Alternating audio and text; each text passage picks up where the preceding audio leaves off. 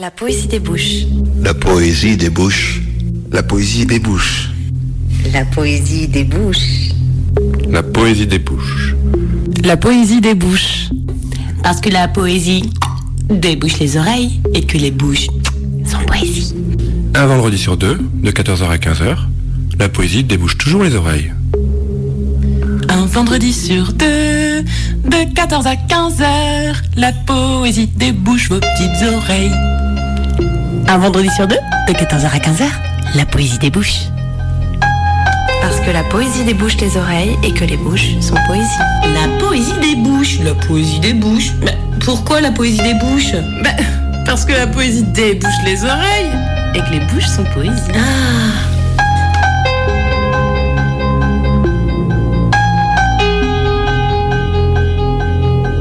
Bonjour à toutes et à tous, bienvenue sur les ondes de Radio Canu. Aujourd'hui, la poésie des bouches autour des histoires vraies. Vous entendrez la voix du poète Eptanès Fraction. Je me permettrai exceptionnellement de glisser un peu de ma voix propre. Et dans la deuxième partie de l'émission, je m'entretiendrai avec l'écrivain François Beaune. Les histoires vraies, la valeur de nos vérités, leur couleur et leurs nuances, simple appréciation, possession d'une connaissance, perception d'une réalité, appréhension du réel. Ce réel vécu, visible, vu, senti, que nous recevons au fond de nous, en plein dans le ventre, bien comme au centre de nous. L'histoire vraie comme projectile, puissante souche. Raconter l'histoire, est-ce laisser place à la vérité? Entre subjectivité et objectivité aussi, bien sûr. Fouiller les souvenirs, construire le présent, catalyser l'avenir. Histoire de famille, histoire d'amour, d'amitié, histoire de rien du tout, histoire de si peu, histoire du quotidien, histoire extraordinaire, histoire magique, histoire ici et maintenant. Bord de mer ou montagne Toi et moi, le ruisseau, le chien de notre oncle. Ah oui, c'était où ça déjà? Et puis on était avec qui? T'es sûr qu'il était là? Certaine? On avait tapé la route pour arriver. Je me souviens ce jour-là ce café bu sur l'asphalte. Et tu sais, hier, aujourd'hui, je vois la vérité, l'histoire vraie. Des histoires murmurées au fond de l'oreille, en bouche à bouche, entre les mains et les cheveux. Pour commencer, on écoute le morceau d'Alicia Keys, Pawn It Whole.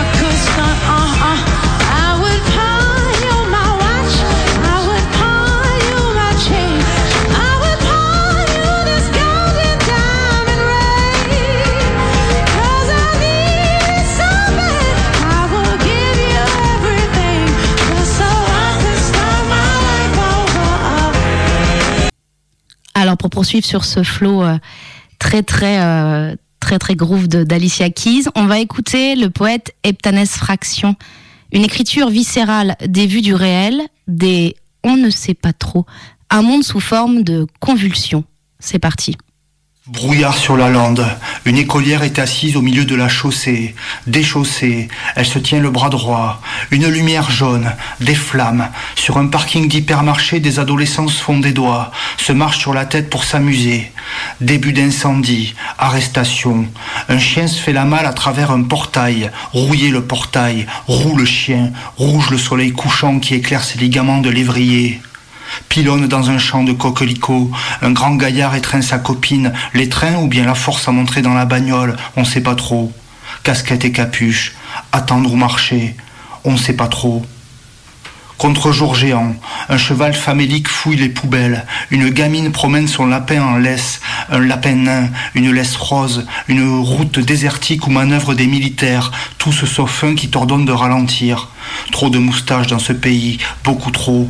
Une dame âgée se plie en deux sur un banc, elle se met à vomir. Pendant ce temps, son mari lui tient les cheveux. Au loin, la mer des mouettes, des papillons. Sous un ciel tourmenté, deux garçons braquent les passants avec leurs jouets. Un autre joue à cache-cache derrière un conteneur. S'amuse ou bien se met à l'abri des coups de son père. On sait pas trop. Folie et beauté, attendre ou marcher. On sait pas trop. Femme de ménage sur un escabeau. Une manade longe le mur du cimetière, une jeune femme téléphone sur son balcon, il y a des mecs qui portent des masques, tous sauf un qui se planque derrière une poêle à marron, une prostituée descend d'un camping-car, short et bustier, un putain de tafanari, elle rigole, elle éclate de rire ou bien elle est en train de devenir complètement starbée.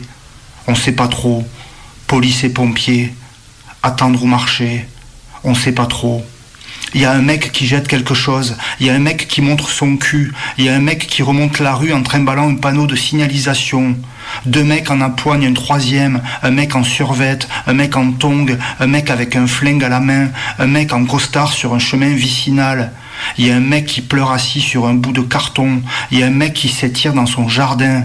Douce pendiculation ou bien engueulade avec Dieu? On sait pas trop. Douceur et grisaille. Attendre ou marcher, on sait pas trop. Fresque murale, mini-jupe et bottines, deux petites putes dans une zone industrielle, deux petites putes ou bien deux petites secrétaires bien branchées, qui font du stop, qui en font trop. Oh punaise, il y a un type qui fait un malaise dans sa voiture, il y a un type qui se trouve mal ou bien qui se branle, on sait pas trop. Barre d'immeubles et palmiers, attendre ou marcher, on sait pas trop. Maladie du cœur et des vaisseaux. Maintenant, on écoute le morceau de Everything, Everything, I Believe It Now.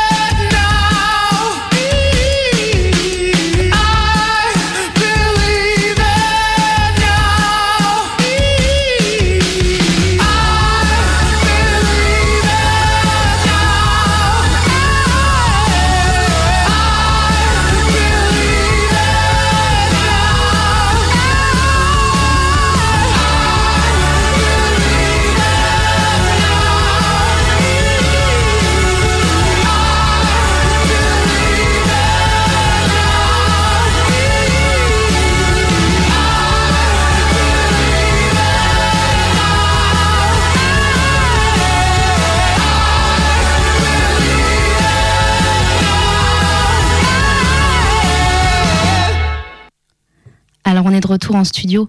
À présent, je vais donc euh, glisser un texte euh, de ma patte, je dirais, exceptionnellement.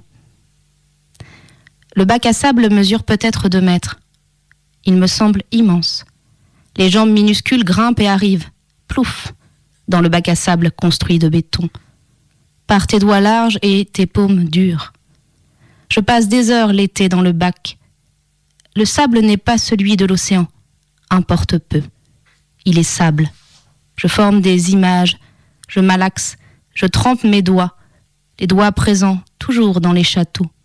Le matin, plutôt dans le sable, les grains, les mêmes que ceux dans le pain, le pain du midi. Tantôt, après le déjeuner.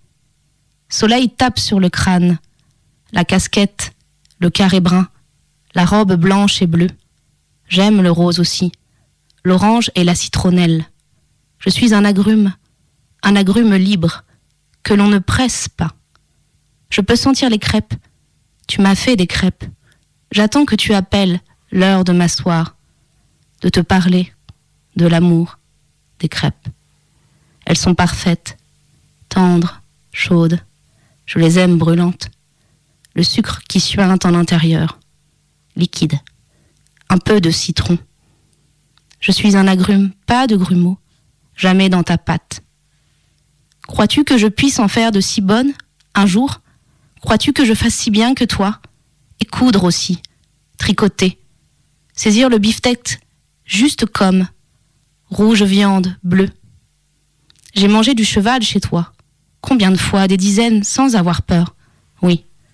Pourtant, je montais à cheval, avec l'école le week-end, au centre équestre.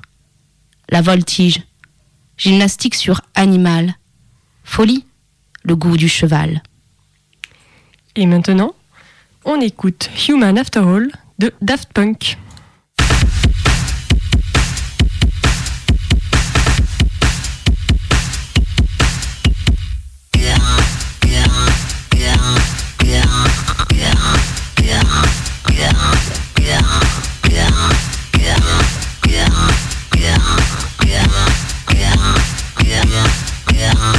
Yeah.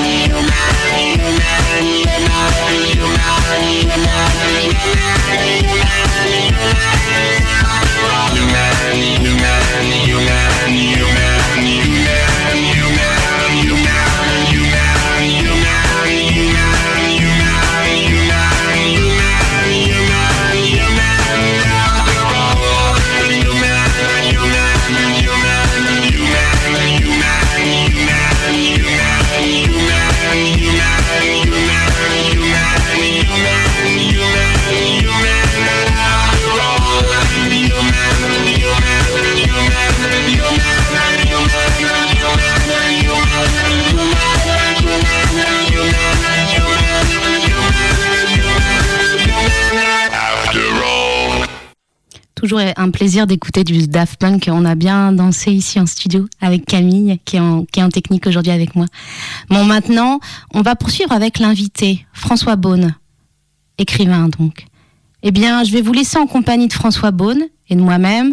Je l'ai rencontré il y a peu de temps, ce printemps, et nous avons discuté, discuté littérature, discuté poésie, discuté euh, de sa vision aussi à lui de la littérature. Je vous laisse. C'est une première partie, donc l'entretien se compose de deux parties. Première partie pour le moment. Bonjour François Beaune. Bonjour. Alors, je voudrais d'abord vous demander, euh, François, de nous raconter un petit peu euh, et beaucoup votre comment vous êtes entré en écriture, votre parcours d'écrivain bah, Moi, j'ai commencé très jeune à écrire, en fait. Je, enfin, très jeune, vers la sixième, cinquième, j'ai commencé à, à, tenir des cahiers. Et euh, j'ai été euh, euh, encouragé par une prof en cinquième qui me faisait réécrire mes dissertes, qui s'appelait Hélène, comme ma grand-mère. Et je sais pas, puis après j'ai continué. C'était un, c'était un hobby, une passion. Puis, puis petit à petit, j'ai après j'ai fait des fanzines. Le premier s'appelait La Cocotte, euh, qui était sous-titré La quintessence de tout TEX. Ce qui va bien parce que comme je suis malade, ça me fait penser à ça. Et euh, euh, je collaborais à des fanzines comme l'incroyable Slowslow avec Heller sur les plans de la Croix-Rousse, avec Fabrice Turier, Xavier Lacombe, avec toute la bande on était, voilà, c'était il, y a 15 ans, 15-20 ans. Et puis euh, une revue qu'on a créée avec euh, la mère de ma fille qui s'appelle euh, Louche. Et de cette revue, on, faisait des portraits de Jean Louche. en fait, j'ai commencé à faire des portraits de gens. Et en fait, j'ai pas arrêté de faire des portraits de gens c'est mon style d'écriture, je crois, c'est ce qui m'intéresse, c'est l'art du portrait. Et donc euh, dans la revue Louche, euh, par exemple, on, avait fait, euh, c'était Delphine qui faisait les photos, moi je faisais les textes, et Sandrine faisait la maquette, le graphisme. On était trois en gros à travailler là-dessus. C'était des bouquins d'une centaine de pages. Et pour le, troisième numéro, on avait fait le portrait de Gaëtan Barthélemy, patron de Syrie à la retraite qui se retrouve tout seul dans sa grande maison un jour, parce que sa deuxième femme le quitte, ses petits-enfants viennent plus le voir. Et là, euh, il se met à découper des femmes dans la Camif, la Redoute, les Trois Suisses. Et euh, il les agence par panneaux de tendance, les pulls, les yeux, euh, les chevilles. Et il en recouvre intégralement les murs de sa grande maison. Et puis il s'arrête pas là, il s'achète une machine à écrire une machine tapuscrit à l'époque où il y avait encore des petits écrans sur les. C'était une sorte de. Dans l'évolution de la machine vers l'ordinateur, la machine à écrire vers l'ordinateur, il y a eu une machine à écrire avec écran informatique. Il avait ça. Et, euh, et il s'est mis à écrire. Lui qui n'avait pas lu 10 livres dans sa vie, dont, dont 9 Antonio, et il s'est mis à écrire euh, avec, euh, avec ce style-là aussi, très oral, très gouaille, euh, gouailleur. Saint Anthony, il a écrit un, livre sur toutes les femmes avec qui il a couché, par exemple. il a écrit un, livre sur le gros Pierrot, son ami pendant la Deuxième Guerre mondiale. C'est quelqu'un qui est né en patron de Syrie, qui est né en 1921, qui avait fait une carrière de foot, qui avait même été appelé à l'Olympique de Marseille. Mais il n'a pas pu, il y a eu la guerre. Euh, et, donc il a, écrit sur le foot, on a retrouvé 36 manuscrits d'environ 200 pages chacun. Et euh, donc on est parti de ça pour euh, faire le portrait de, lui, sans jamais rentrer vraiment dans voilà dans la, la psychologie du personnage, en montrant en fait ce qu'il a produit à un moment de sa vie, un moment de solitude de sa vie. Euh, ces, bouquins, ces panneaux de tendance couverts de femmes. Et euh, ça a commencé comme ça, en fait, l'écriture, la cocotte, ça. Et puis après, euh, du louche, en fait, est né un personnage qui était le théoricien du louche. Et j'ai commencé à raconter l'histoire du théoricien du louche. J'ai commencé, mais j'avais commencé bien avant, en fait. Et le théoricien du louche s'appelle Jean-Daniel Dugommier. Le louche étant euh, l'acception euh, euh, ordinaire pour dire le surréalisme. Le surréalisme étant euh, l'acception savante du terme louche, et euh, le surréalisme étant une manière de regarder de trop près la réalité afin qu'elle implose sur elle-même et qu'elle révèle un certain nombre d'objets, de, personnages, de, de choses euh, enfouies, sous-vécues, qui sous-existent dans les limbes de la réalité. Donc c'est un vrai, euh, le surréalisme, c'est vraiment quelque chose que vous concevez euh, dans votre écriture. C'est un, c'est le, le, motif, c'est le. Le surréalisme, c'était, euh, ça a été un moment pour moi, une manière de théoriser. Oui. mais de théoriser de manière un peu loufoque, un peu pataphysique. Oui. c'est une sorte d'intuition de vis-à-vis du monde, de, de, choses qui, qui nous échappent, qui sont comme un bibelot posé sur une, une étagère, qui finalement qu'on ne voit plus parce que parce qu'il est là depuis trop longtemps, parce que le temps l'a usé et qu'on finit par redécouvrir, non pas par, qui, par la, beauté qu'il pourrait avoir, mais par la trace qu'il a laissée dans la poussière. Mmh. Ou euh, voilà, euh, c'est c'est cette espèce de et, c'est des formes d'énergie euh, qu'on considère comme négatives, comme l'ennui, comme la solitude, comme la fadeur, les choses comme ça, qui permettent de faire imploser la réalité et de faire advenir un certain nombre de choses qui ont, qui ont disparu dans la réalité parce que sous-entendues. L'idée, c'est d'aller gratter, euh, d'aller gratter derrière. Oui, d'aller à la, rencontre en regardant trop longtemps, par exemple, euh, de ce qui est enfoui. Et donc le, le théoricien du louche, pour qu'il devienne concret, puisque nous, on fait de la littérature, je fais pas de la philosophie, moi. Euh, les philosophes ont des concepts, comme le surréalisme pourrait en être un. Euh, mais euh, nous, on a des personnages. Donc j'ai, à partir de cette intuition-là, et à partir de ce qu'on avait construit, en fait, l'intuition aussi de ce Gaëtan Barthélemy, seul dans sa ferme, en train de, de se faire ce monde-là, l'intuition de l'art brut, eh bien, eh bien, euh, j'en ai fait un personnage réel, enfin un personnage mm. imaginaire, mais qui est devenu réel pour moi, concret, et qui pouvait dire un certain nombre de choses sur le monde aujourd'hui à travers ce prisme-là qu'est le surréalisme, enfin le loul. Ce que, ce que vous dites, c'est intéressant ce que vous dites par rapport à, la, au roman et à la philosophie. Ça me fait penser à Camus qui disait, on, le sait, euh, qui disait euh, si, si, tu veux écrire un roman, si tu veux être philosophe, écris un roman. Euh, et, c'est vrai que c'est ce qu'il a fait, lui. Euh, il, pensait vraiment le, roman comme une, bah, une porte d'entrée, justement, euh, avec, avec les personnages, avec les implicites, avec les intimes, etc. C'était une façon, une façon de faire de la philosophie différente que de la théoriser ou de la poser ou de la conceptualiser. Donc ça me, ça me fait penser à ça. mais l'étranger, c'est un roman philosophique. Enfin, c'est même presque un, c'est un personnage théorique. Euh, mais euh, mais c'est un personnage quand même. On, le suit, on, est en empathie avec lui, même s'il est, nous, même s'il est lointain, il est très proche aussi. Euh... Parce qu'il appelle justement tout notre lointain aussi, parce qu'on est mm. tous un peu lointains avec nous-mêmes. Enfin, mm, mm. et du coup, euh, ça. Ouais, c'est ce qui, ce qui il y a eu beaucoup de philosophes qui se, et aujourd'hui de plus en plus d'ailleurs, hein, les, les, il y a plein de, de gens qui sont philosophes en fait, euh, qui sont essayistes et qui euh, utilisent le roman parce que c'est le, médium le plus, le plus grand public, euh, qui se vend le mieux aussi, pour, pour dire un certain nombre de choses qu'ils ont besoin de dire. je pense par exemple à Jérôme Ferrari, qui est un ah, qui est de formation philosophique et qui qui utilise le roman pour euh, interroger et dire des choses sur le monde d'aujourd'hui. Est-ce que je peux vous demander justement, alors on est, on est, l'émission, elle s'appelle La poésie des bouches, vous le savez, et c'est vrai qu'elle est consacrée aux littératures contemporaines, mais elle met en lumière un peu plus la poésie mhm. contemporaine.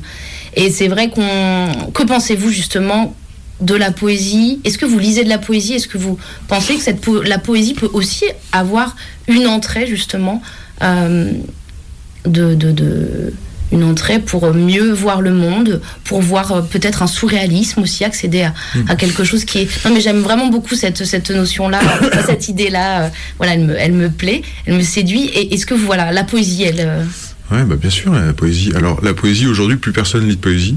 Donc elle, sous-existe. Alors là, complètement, elle est sous- devenue totalement surréaliste, mais elle existe euh, en même temps de manière très forte dans la chanson. Moi, je trouve, euh, voilà, aujourd'hui, c'est par la chanson. euh, par exemple, on peut penser que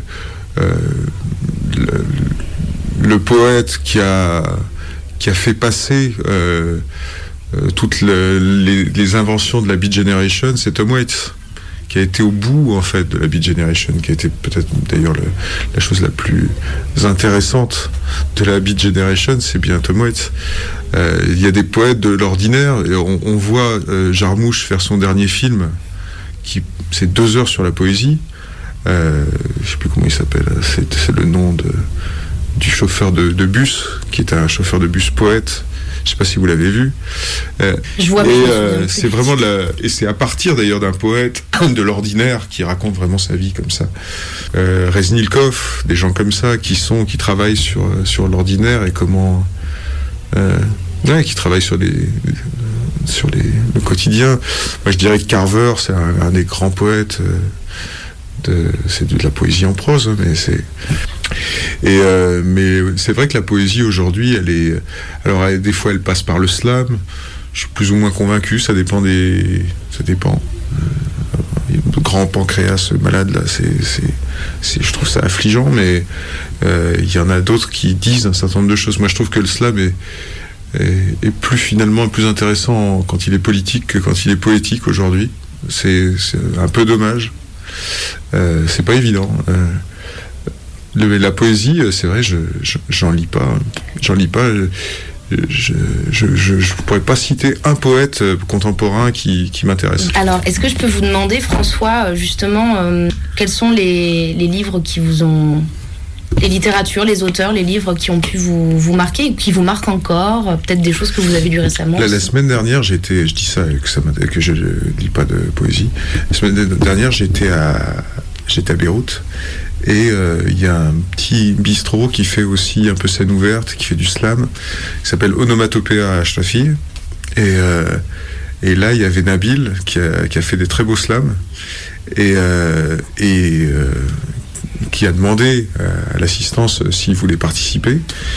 Et moi, je trouve le plus, le plus beau slam, euh, ah, peut-être un des premiers slams, mais il y en avait peut-être encore avant, c'est celui de Tristan Corbière. Je sais pas si vous voyez ce. Tristan Corbière, c'était un poète euh, de, de la butte Montmartre de la fin du 19e siècle, qui a écrit un recueil de poésie qui s'appelle Les Amours jaunes. Et dans le, un des premiers poèmes, euh, c'est une sorte de présentation de lui-même comme font les rappeurs. Ils se- présentent en disant un certain, nombre de choses d'eux-mêmes, qui sont souvent d'ailleurs le- les poèmes les plus intéressants, euh, je trouve, des rappeurs, parce que il- c'est une manière de se vanter. Et ce poème, ça fait euh, Il ne naquit par aucun bout, fut toujours poussé vent debout et fut un arlequin ragoût, mélange adultère de tout du je ne sais quoi, mais ne sachant où. De l'or, mais avec pas le sou. Des nerfs sans nerfs, vigueur sans force. De l'élan, avec une entorse. De l'âme, mais pas de violon. De l'amour, mais pire étalon. Trop de noms pour avoir un nom. Prenant pour un trait le mot trait, ces vers faux furent ce seul vrai. Capable de tout, bon à rien, gâchant bien le mal, mal le bien. C'est génial. et ça finit par trop réussi, comme raté. Et c'est l'histoire d'un poète, d'un, d'un homme qui, qui fait exprès de rater, qui rate. Il y a cette figure hein, dans, la, Ouais. dans la littérature, dans la poésie, du raté, de celui qui a même pas besoin d'ailleurs d'arriver, d'advenir, parce que il existe en tant que raté. Et peut-être que c'est pour ça que la poésie euh, est aussi surréaliste aujourd'hui, c'est qu'il y a une vraie esthétique du ratage dans la poésie. Donc on, on peut, moi, on peut facilement se, se, se, se- on peut se féliciter de rater en, tant que poète. Alors, C'est quoi se féliciter de Euh, rater c'est- ça, ça- m'interroge. C'est les poètes maudits. Euh, Il y, a- il y a ça qui, depuis le 19e siècle, qui perdure. Il y a une sorte de romantisme, de position euh, de société, en société d'être. Quand on est poète, on est hors de la société. On est, on est. Et, et- et si on réussit, c'est que finalement on est déjà plus poète. Et donc. euh, si la poésie rate aujourd'hui, si elle est, si elle se vend pas, si elle n'est pas commerciale, c'est peut-être exprès. Peut-être qu'elle fait exprès. Il faudrait lui poser la question. D'accord. Donc poète maudit, poète raté. J'avais pas, j'aurais pas, j'aurais pas pensé ça comme ça. Pour moi, le poète maudit n'est pas, c'est autre chose. Mais... Le nombre d'années où Léo Ferré, par exemple, a galéré sur euh, la butte Montmartre, justement, aussi par choix, je pense, aussi par, euh, il y a une vraie esthétique du ratage en poésie. Euh, c'est, ça fait partie de, ça fait partie du truc, quoi. Il faut, Ouais, il faut être un raté, quoi. Parce que si on, dès, dès qu'on réussit, on est un vendu. Et pas dans, façon. pas dans le roman. Pas dans le roman, parce que le roman, c'est un art, euh, euh, c'est un art de, de masse. C'est un, voilà. Dans, dans le roman, euh, un romancier, euh, plus, euh, plus il est lu, plus il est content. Mais il y a bien des romanciers ratés aussi, des romanciers a- maudits. Ah oui, il y a plein de romanciers maudits. Mais parce que ils, ils sont poètes. Au fond d'eux-mêmes, c'est fond, ça au fond, ils sont plus poètes. Mais ils font du roman parce, parce qu'ils essaient quand même de réussir un peu. Mais, mais ils réussissent pas parce qu'en fait, comme ils sont poètes, Et vous, François, vous avez jamais écrit de, vous avez jamais écrit de, de poésie? Ah si, si, moi j'ai commencé par la poésie. J'écrivais des acrostiches pour draguer les filles. Même avant la sixième, CM1, CM2. Moi, CM2, Ouais, ouais. c'était votre technique. une copine qui s'appelait Alexandra. Et je lui ai, j'ai mis toutes ses lettres à la verticale, comme ça. Et puis après, j'ai fait des beaux Alexandra. Je lui ai amené le, le poème. Et là, elle m'a dit Mais tu sais, tu m'intéresses pas, je t'aime pas, François. Bon. Et après, j'ai compris, quoi. J'ai pris que des filles avec des prénoms plus courts. Oui. Parce que ça va, Alexandra, ça m'avait pris des heures. Donc si tu prends Léa, tu prends euh, Eva, même Maude, ça va? C'est un peu, c'est un peu long, non? Maude, ça va. Ça va. bon, Mais j'ai arrêté avec euh, les prénoms. Augustine, ça va quoi. Ok. Euh, bon, vous me faites rire, c'est parfait. Je pense que vous ferez rire aussi les auditeurs. Je vous laisserai méditer sur euh, les paroles de François Beaune sur la question du poète, du poète maudit, et aussi du romancier, la question aussi de la littérature de masse, et puis sur la question aussi de draguer les filles, bon ça je sais pas, pour les alexandrins, etc. Alors avant de retrouver François Beaune, je vais euh, d'abord lire, en fait après dans la deuxième partie on parle de son livre qui est paru, Une vie de Gérard en Occident, aux éditions Verticales, et je vais vous lire un peu de la voix justement de ce Gérard, et il en parle après. Le dernier Goré. Avec Annie, on s'est donc installé à La Roche-sur-Yon. Je travaillais aux abattoirs, on logeait Cité de la Garenne, au neuvième étage. C'était super, toute la vue dégagée devant nous, le bonheur d'être enfin ensemble. Il y avait même une bonne ambiance au travail. Découper du Goré, ça rapproche les êtres. Il y avait toute une brigade d'ex de Fleury-Michon, qui maniaient le Merlin comme des héros de western, et qui venaient eux aussi de débarquer. Pour t'expliquer, début 84, Yves Gonor, le patron de Fleury, avait décidé d'arrêter l'abattage de cochons. Mettre des tranches sous vide, oui, mais toute l'activité classique de découpe de viande était plus assez rentable. Alors, avant d'être licenciés pour de bon, les ouvriers de Posauge se sont dit qu'il fallait marquer le coup. Vous le faites en Afrique, à Man, l'enterrement de vie de garçon? Vous l'avez ce rite-là? Ici, en Vendée, systématique, pensé religieusement. Tu connais pas? C'est très simple, on organise une fête chez soi où les filles sont interdites. Déjà, ça commence bien, non? La fête est en l'honneur du malheureux qui va se marier. En plus, souvent avec sa voisine, avec qui il a grandi depuis qu'il est né. Ses amis rassemblent des bouteilles de pinot, de whisky et surtout de ricard. Des magazines de cul, des jouets, tout ce qu'un homme aime faire dans la vie. Et ils mettent l'ensemble dans un petit cercueil qu'on enterre dans le jardin. Souvent, tu te retrouves à trois plombes du matin, sabordé, sous la pluie, à creuser. À la fois, tu détestes et ça te plaît. C'est un peu ça, une tribu, comme chez vous, j'imagine. Tu rêverais de te barrer, de faire des trous en Australie, mais c'est toujours sous le paillasson d'à côté que ça se passe. Un jour, les ex de Fleury me racontent que le contremaître passe à la menuiserie. Et là, ils découvrent les types occupés à faire des grands panneaux, les assembler. Mais vous faites quoi, là? C'est bizarre, votre truc On dirait un cercueil, là, franchement. C'est de la bricole, c'est pour l'entreprise Qu'est-ce que c'est? Les gars, ils sont gênés. Euh, non, Jacques, on peut pas te le dire, on peut pas. Pourtant, ils sont obligés, ils le savent. Comme il est contremaître. Alors, ils expliquent que oui, c'est un cercueil, et qu'ils ont l'intention d'y mettre le dernier cochon abattu, de le peindre en noir et de le poser dans la cour, devant le bureau de Monsieur Gonor. Alors lui, Jacques, ah non, mais ça va pas la tête, hein. vous êtes dingue, hein. il arrivait juste de Lorraine. Il connaissait rien nos rites vendéens. Finalement, il les a convaincus de pas le faire. Et donc, quelque part, le dernier cochon de Fleury, à jamais, a été enterré. Il erre la nuit dans l'usine, entre les chaînes, goré fantôme, il plane au-dessus des tranches sous vide. Alors avant de retrouver François Beaune qui nous parlera donc de son livre Une vie de Gérard en Occident, on écoute Palm of Your Hand de Cake.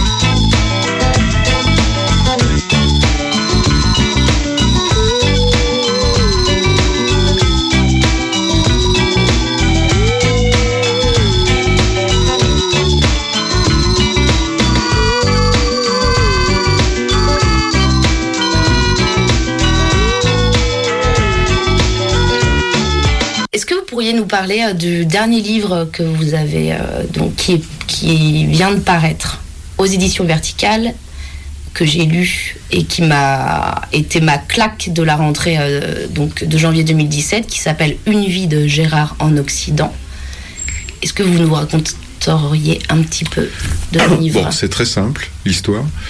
C'est euh, l'histoire d'un ouvrier, de, de- un ouvrier de campagne, un ouvrier vendéen, qui raconte sa vie à un réfugié érythréen qui parle pas le français, en attendant qu'arrive une députée socialiste. Voilà, c'est ça le- la base.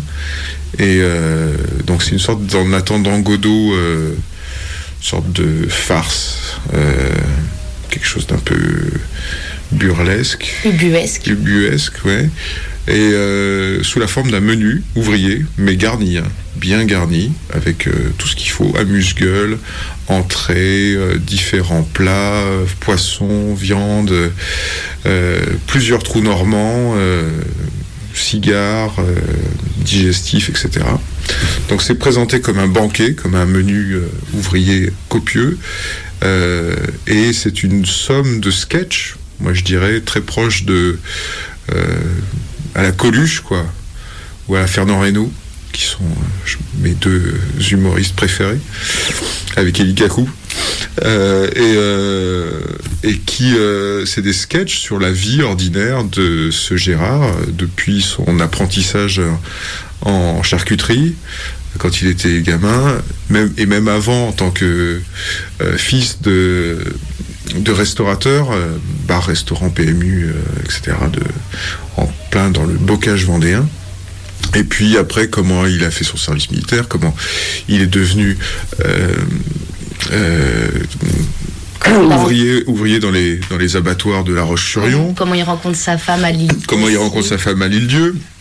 Euh, que c'est la période un peu euh, illuminée, euh, enfin solaire de son de sa vie, c'est deux années à, à l'île-dieu. Euh, et puis euh, voilà comment il vit sa vie. Puis à travers ça, c'est quelqu'un qui est vachement in- intéressant, intelligent, je trouve, ce personnage, et drôle. Et donc qui nous fait découvrir aussi, parce que c'est un fin observateur de son monde, qui nous fait découvrir euh, euh, tout ce qu'il a observé en fait. Euh, ses copains, ses, voilà, sa fille, euh, euh, tous les gens autour de lui qui gravitent autour de lui et, et qui finalement ça forme le portrait d'un être qui est lui mais qui est aussi la somme de tous les autres. Oui, on a vraiment une fresque. Quelqu'un de euh, généreux quoi. Tout à fait. On a vraiment une fresque avec votre livre. Et, et ce qui est intéressant, c'est que souligner qu'on on n'est pas du tout dans l'anecdote. On pourrait penser qu'on est euh, peut-être dans des anecdotes du quotidien. Ou... Non, non, on est vraiment. On a l'impression de, de saisir. euh, et Gérard, mais autant sa femme, autant euh, sa fille qui fait du roller derby, euh, autant euh, ces, euh, ces gens qui se retrouvent dans les hôtels pour, pour un 5 à 7. On saisit plein de choses. On saisit les, les coins aussi de Vendée, l'âme, l'âme, l'âme de la Vendée. Enfin, une- et c'est, c'est très, très juste et très authentique. Alors, mot galvaudé peut-être, mais non, l'authenticité, ça existe encore, j'espère. Avec On a le droit, faut pas la laisser. N'est-ce pas? On n'est pas obligé de parler de l'identité, mais de l'authenticité ça va. Ah Oui, hein. Ouais.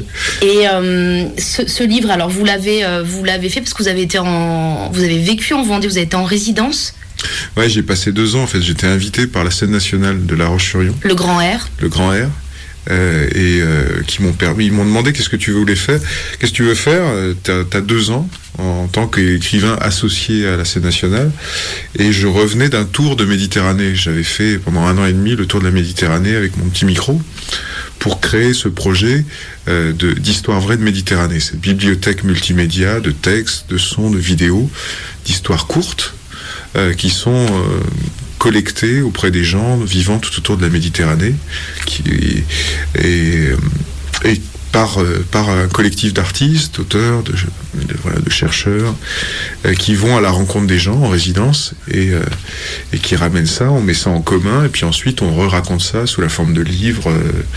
le premier livre s'appelait La Lune dans le puits. Il sort d'ailleurs en poche le 20 avril chez Folio. C'était mon livre précédent. Et euh, donc euh, moi je revenais de, de tout ce projet-là.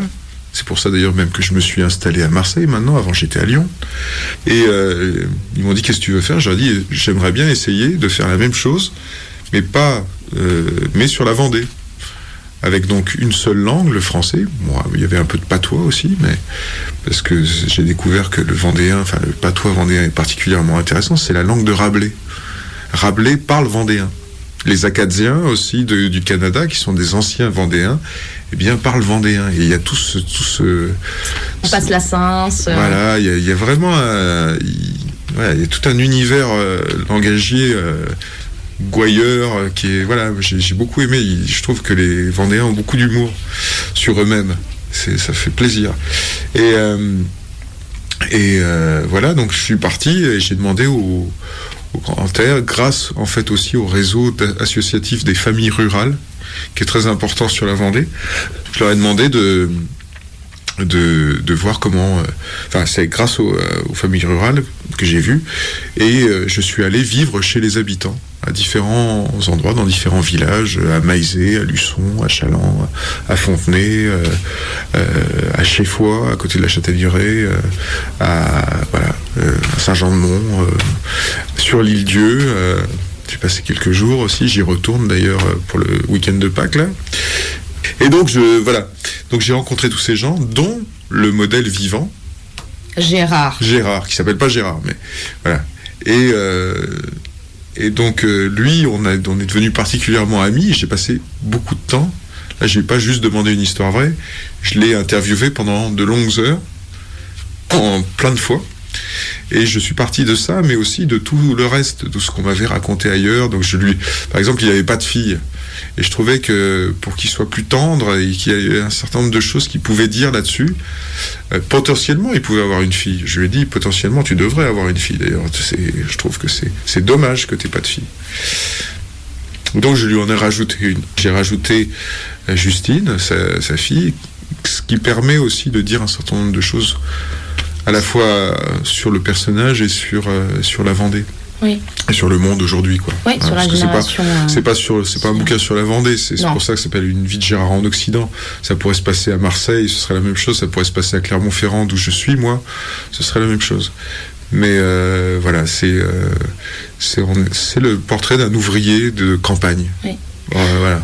Pas un bouquin sur la Vendée. Après, il est, vrai que pour ceux qui connaissent la Vendée, les auditeurs, euh, on, goûte, euh, on goûte des lieux, on goûte un peu de vocable, on goûte des, petites choses qu'on reconnaît. Et c'est toujours. euh, et du coup, quand on connaît la Vendée, bah, ça touche encore un petit peu plus. Mais c'est sûr, si c'était si c'était en Auvergne, bah, si on était auvergnat, ça nous toucherait un petit peu plus. Enfin, Le frère de, de Gérard, Dédé dans le livre, qui existe lui aussi, m'a fait le plus beau compliment euh, que j'ai reçu sur ce qui, qui lit beaucoup. Hein.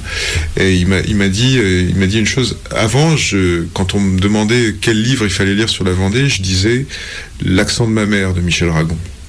Et l'accent de ma mère, c'est un livre magnifique, vraiment sur la mère de Michel Ragon, euh, qui vraiment plonge au cœur. il doit remonter aux guerres vendéennes en fait pour expliquer sa mère. Vendéenne qui va s'installer à Nantes, euh, qui revient, etc. Il fait le portrait de sa mère avec tendresse, c'est très très beau. Je, je conseille à tout le monde, il est, c'est un livre qui est dans la collection Terre humaine de Mallory, qui est une magnifique collection de sciences humaines, mais où il y a des vrais textes littéraires euh, qui, fondent la sociologie, l'anthropologie, l'ethnologie. Et euh, l'accent de ma mère, c'est, il disait, moi, je, quand, parce que il, s'occupe d'un hôtel-restaurant, à chaque fois qu'il avait des clients, il disait, lisez l'accent de ma mère si vous voulez connaître la Vendée. Et maintenant, il me dit, j'en ai, rajouté un deuxième, le tien. Ah, c'est super, c'est un beau cadeau. Et ça me fait ça, ça m'a fait super plaisir parce Bah que oui. c'est, je pense qu'il est à la fois très local ce livre. Il est, je l'ai vraiment fait avec les habitants de la Vendée et tout ce qu'ils ont pu me confier. Et ils ont été vraiment généreux ils ont, voilà, ils m'ont fait vraiment confiance. Ils m'ont ouvert les bras alors que on, on considère que la Vendée peut être une, une région euh, un peu réac, un peu, euh, euh, voilà, c'est des taiseux, ils, sont méfiants, etc. Moi, ce que j'ai vu, c'est, c'est des gens qui m'ont, voilà, qui ont été très généreux avec moi, voilà, parce qu'ils ont senti aussi que j'étais, je pense, à l'écoute et que j'avais pas ces préjugés là. Ils ont bien compris que j'étais pas le Parisien qui débarque euh, pour cinq minutes de direct. Et euh, et, euh, et donc euh, ouais, Michel Dragon et ça m'a fait plaisir ça. C'était vraiment un- c'était un beau un beau Un beau cadeau. un beau cadeau. François, est-ce que je peux vous demander, est-ce que je peux vous demander de, de me parler en, en quelques mots euh, de votre projet, justement de ce projet Histoire vraie en Méditerranée Bah, c'est une association maintenant. Donc il y a eu ce précédent dans le cadre de Marseille qui était capitale euro- européenne de la culture. D'ailleurs, on est le seul projet qui continue hein, sur les je sais pas combien. Euh, et euh, donc euh, cette bibliothèque, euh, là on est en pleine refonte. Le site s'appelle histoirevraie.org, les deux au pluriel, histoire vraie, les deux au pluriel.org. Et euh, c'est une bibliothèque, c'est un projet participatif. Chacun peut venir euh, déposer son histoire vraie dans toutes les langues de la Méditerranée. Euh, on envoie des auteurs un peu partout autour de la Méditerranée. Là, en ce moment, je suis à Tunis avec un auteur de bande dessinée égyptien pour faire un, livre, une bande dessinée sur les histoires vraies des habitants de Tunis. Il y a un auteur libanais qui est venu à Toulon faire un, un spectacle à, partir euh, d'histoires vraies de chauffeurs de bus de Toulon. Euh, Il y a un auteur grec qui est venu à Marseille l'été dernier, qui est en train d'écrire euh, une vision de Marseille de l'intérieur, de chez les gens, etc., etc. On a fait un, projet aussi vidéo avec une euh, anthropologue et documentariste qui s'appelle Laura Taubman, qui euh, a collecté des histoires signées, des histoires vraies signées de la communauté sourde de Marseille. A- donc elle a rencontré tous ces, ces sourds qui lui ont raconté une histoire sous, voilà, sous cette forme, sous, cette langue, euh, cette langue des signes qui est magnifique, très expressive, très émouvante. Et euh, voilà, ça fait, ça fait une série de, de 10 euh, vidéos, hein, des petites vidéos YouTube de 3-4 minutes comme ça, et qui font découvrir un peu l'univers de ces, de ces gens. Et tout ça, on peut le, on peut le découvrir sur le site. Voilà, faut aller sur le site, euh, sur le Facebook aussi, hein, Histoire vraie de Méditerranée, euh, c'est peut-être plus simple encore parce que le site est en refonte là en ce moment. Il va être euh, opérationnel dans, j'espère, un mois. Et Et s'il y a un de nos auditeurs, par exemple, qui demain part à Tunis et a envie avec son enregistreur de capter un petit peu des histoires vraies, alors comment ça marche? C'est tout à fait possible, il suffit de nous contacter hein, le- par le Facebook ou par, voilà, par, par mon Facebook aussi euh, personnel, hein, François Beaune, euh, il trouvera. Et euh, a des gens qui veulent faire des projets comme ça, d'aller quelque part, et puis en se disant, euh, voilà, je vais aller passer un mois euh, à tel endroit, et le prétexte aussi, enfin la manière, le biais pour rentrer, euh, mieux connaître la population, ce sera de leur poser cette question, toujours la même, parmi le récit de votre vie, quelle serait cette histoire vraie que vous avez envie de partager avec le reste du monde. Euh, Moi, je viens de la part de l'association Histoire de Méditerranée. On est en train de créer une bibliothèque. Euh, il y a déjà 1500 histoires dans, le, dans la bibliothèque. Vous pouvez aller voir sur le site. Mais voilà, on continue à glaner euh, les- des histoires. C'est tout à fait possible. Et euh, voilà, le- on est un collectif, donc welcome, quoi. Mais c'est super, c'est important. Voilà. Ok. Alors pour finir, François, la question motif de l'émission, c'est si vous étiez une poésie, quelle serait-elle? Alors j'ai envie de rajouter, peut-être que ça peut être un roman ou une pièce de théâtre, peut-être que c'est une histoire vraie. Euh, j'ai trouvé une histoire euh, poétique. euh, là, j'étais en Tunisie, là, il y a dix jours, et on m'a raconté l'histoire des ânes qui font de la contrebande. Et entre la Tunisie et l'Algérie, il y a énormément de contrebande, comme entre la, le- la frontière tunisienne et libyenne. hein. Et c'était très très fliqué à un moment. Et euh, un Tunisien a trouvé cette idée de génie de mettre un casque et un Walkman à son âne en ayant enregistré sa voix. Et sa voix faisait Il faisait avancer, euh, il faisait avancer son âne comme ça. Il l'a préenregistré, il a mis le casque sur la tête de l'âne. Il avait son Walkman. Et l'âne qui connaissait le trajet entre la Tunisie et l'Algérie transportait les marchandises diverses et variées.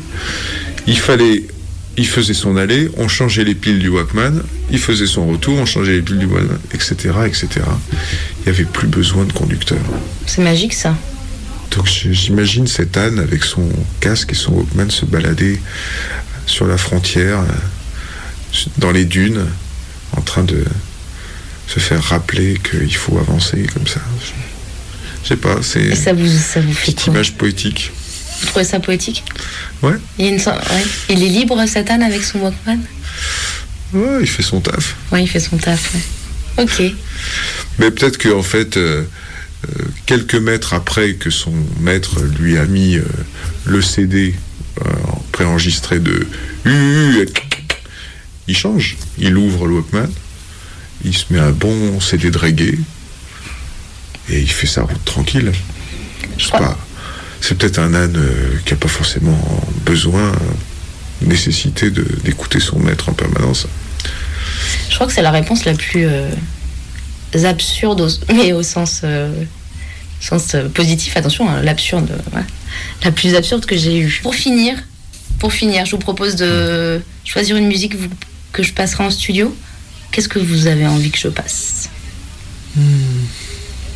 Poétique un peu alors. Ce que vous voulez. Oh, c'est vous qui voyez. Et vous pouvez me dire pourquoi vous voulez que je la passe aussi. Eh ben, puisqu'on parlait de Beat Generation et de slam, euh, Step Right Up de Tom Waits, qui est un, de la poésie euh, urbaine euh, sur la publicité aujourd'hui. Voilà, ça c'est pour moi c'est un, des morceaux de poésie, euh, un des aboutissements de la Beat Generation. On écoute donc Step Right Up de Tom Waits.